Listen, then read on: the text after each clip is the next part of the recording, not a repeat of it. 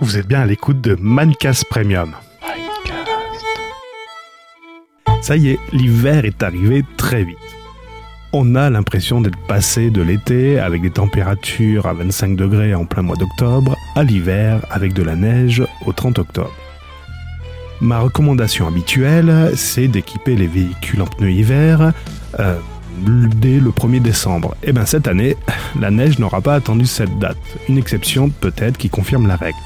Toutefois, le redoux est de retour et nous aurons des températures plus clémentes dans les jours à venir.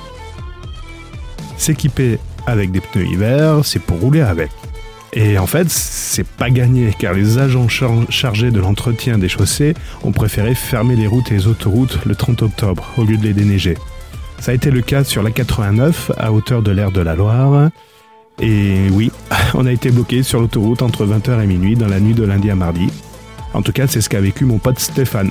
J'avoue que j'étais pas très regardant le lendemain sur l'heure du début de, de notre intervention commune. Il faut noter qu'il est arrivé chez lui à 2h45. Je n'aurais pas aimé être à sa place.